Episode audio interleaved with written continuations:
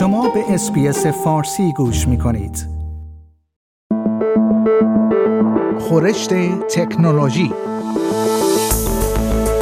خورشت تکنولوژی یک پادکست هفتگی به زبان فارسی از رادیو اسپیس فارسی است.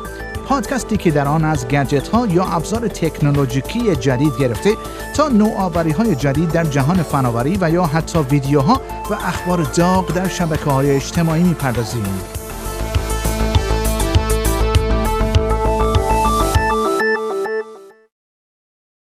یک شرکت تولید کننده تکنولوژی های خودروهای بدون راننده اعلام کرده است تاکسی های بدون راننده از سال 2022 فعالیت خود را در آمریکا شروع خواهند کرد.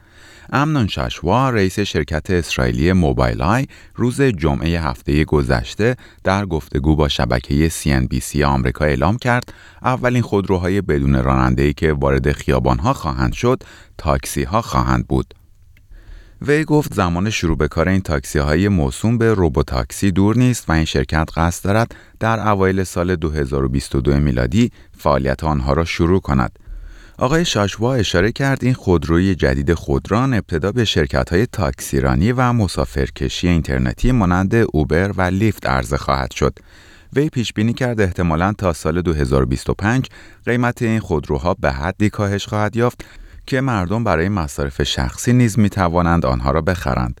آقای شاشوا اشاره کرد یکی از دلایلی که باعث شده است تا خودروهای خودران در ابتدا فعالیت خود را به صورت تاکسی شروع کنند این است که نظارت بر شرکت ها و یا اپراتورها راحت تر از نظارت بر افراد است وی گفت هزینه استفاده از تکنولوژی های پیشرفته روی خودروهای خودران در حال حاضر بین 15 تا 40 هزار دلار آمریکاست که این برای مصرف کنندگان عادی گران است ولی برای شرکت های تاکسیرانی مقروم به صرفه است. وی افزود زمانی که قیمت این تکنولوژی به حدود 5000 دلار کاهش پیدا کند آن وقت این خودروها برای مصرف کنندگان عادی نیز مقروم به صرفه خواهند بود شرکت اینتل در سال 2017 با پرداخت 15 میلیارد و 300 میلیون دلار این شرکت اسرائیلی را خریداری کرد آقای شاشوا می‌گوید خودروهای خودران صنایع حمل و نقل جهان را متحول خواهد کرد و باعث کاهش هزینه ها و نجات جان انسان ها خواهد شد. و خبر بعد یک سایت اینترنتی انگلیسی نقشه قیمت اینترنت در کشورهای مختلف جهان را تهیه کرده است و استرالیا در این نقشه در حد متوسط قرار دارد. در این نقشه کشورهای مختلف با رنگهایی که نمایانگر قیمت اینترنت در آنهاست مشخص شدند. در این بررسی قیمت اینترنت خط ثابت broadband و یا به اصطلاح fixed line broadband مورد ارزیابی قرار گرفته است. نکته جالب در مورد این نقشه این است که رتبه اول یعنی ارزان ترین اینترنت broadband متعلق به کشور جنگ زده سوریه است. در این کشور میانگین قیمت اینترنت broadband 9 دلار و 60 سنت در ماه است ولی با این وجود کاهش ارزش پول این کشور و شرایط مردم باعث شده است تا دسترسی به اینترنت برای بسیاری از مردم این کشور ممکن نباشد. بر اساس اعلام سازمان ملل متحد بیش از 80 درصد از مردم این کشور در فقر زندگی می کنند. طبق این نقشه جدید که توسط سایت cable.co.uk تهیه شده است، قیمت اینترنت در استرالیا تقریبا 70 دلار در ماه است و به این ترتیب استرالیا از لحاظ ارزان بودن قیمت اینترنت در رتبه 113 جهان قرار دارد.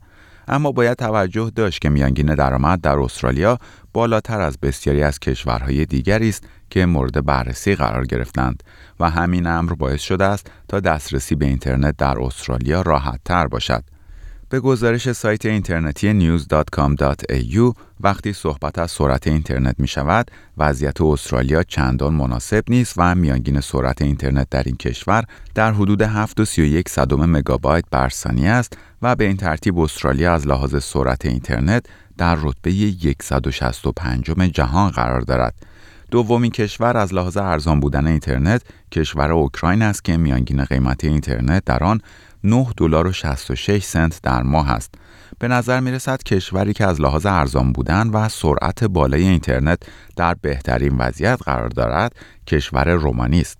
در این کشور هزینه ماهانه اینترنت به طور میانگین 11 دلار و 85 سنت است و میانگین سرعت 144 و 92 صدم مگابایت در ثانیه است. و خبر بعد یک استرالیایی موفق به طراحی یک سیستم تشخیص چهره جدید شده است که با استفاده از هوش مصنوعی می تواند هویت افراد را فاش کند. طبق گزارش ها بسیاری از اداره های پلیس در کشورهای مختلف جهان شروع به استفاده از این تکنولوژی جدید موسوم به Clearview AI کردند. این سیستم توسط یک استرالیایی به نام هوان توندت طراحی شده است. آقای توندت که 31 سال سن دارد در استرالیا بزرگ شده است و وقتی 19 سال داشت به آمریکا مهاجرت کرد. این تکنولوژی تشخیص چهره جدید بر اساس پایگاه داده کار می کند که در حدود 3 میلیارد عکس از چهره افراد در آن ذخیره شده است. این تصاویر از سایت های اینترنتی و رسانه های اجتماعی مختلف جمع شدند. روزنامه نیویورک تایمز اخیرا در گزارش اعلام کرده بود که بیش از 600 اداره پلیس در کشورهای مختلف جهان از این سیستم استفاده می کنند.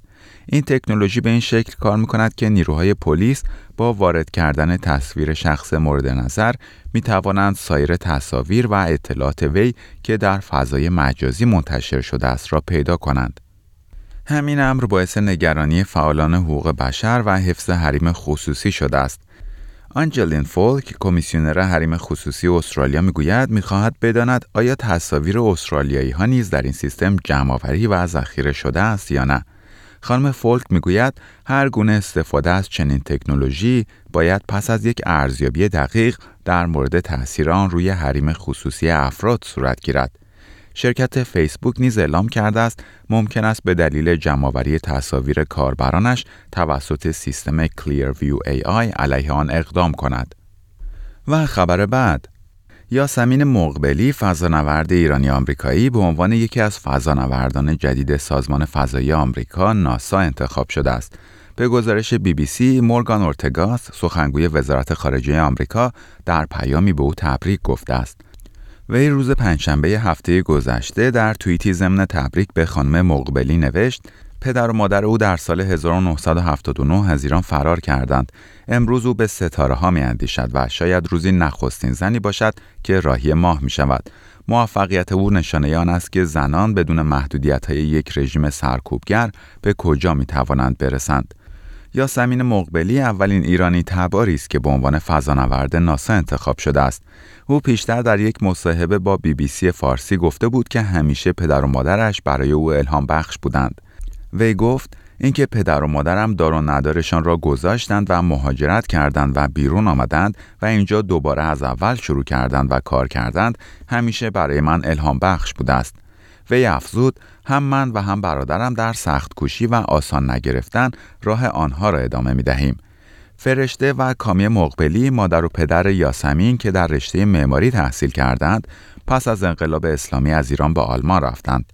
یاسمین در سال 1983 در آلمان متولد شد اما بر اساس آنچه که در سایت ناسا نوشته شده او زادگاه خود را نیویورک می‌داند در پایان برنامه خورشت تکنولوژی این هفته از شما دعوت می‌کنم برای تماشای برخی از ویدیوهای جالب در مورد تکنولوژی به صفحه اینترنتی برنامه فارسی رادیو اسپیس با آدرس sbs.com.au